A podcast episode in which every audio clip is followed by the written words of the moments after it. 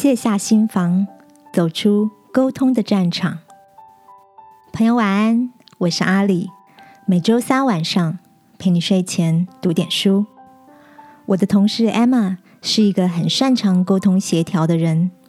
每次和她开会或讨论事情，总有一种如沐春风的感觉。我曾经请教过 Emma，为什么她总是能在沟通上游刃有余？Emma 说。其实他只是掌握了一个重点，就是理直气和，努力把沟通的战场变成关系的花园。乐于分享的他介绍我看了一本书，书名叫做《为冲突立界限》。这本书的两位作者克劳德和汤森德运用心理学的理论来说明圣经真理，并以简单明确的沟通建议。帮助人们在生活中创造互相尊重的良性沟通。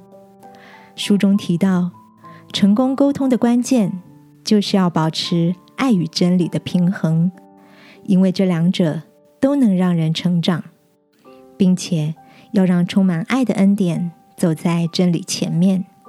例如，在处理冲突时，可以先告诉对方：“我真的很在乎我们的关系。”希望我们能一起变得更好。先温柔说明立场，再表达后续的想法。这段叙述让我想起，在圣经的诗篇里有一段这样的诗句：“慈爱和诚实彼此相遇，公义和平安彼此相亲。”亲爱的，在生活中，你是个害怕面对冲突的人吗？圣经教导我们要以恩典和真理为冲突画下界限，这是对人际关系的祝福，也是一种对自己的保护。今晚，让我们一起来到天父面前，求他赐下智慧，使我们能把一触即发的沟通战场，都变成风和日丽的人际花园。亲爱的天父。我承认自己常常会犯下以自我为中心的错误，求你保守我在沟通时懂得以同理心来面对别人，用爱心说诚实话。这样祷告是奉耶稣基督的名，阿门。晚安，好好睡。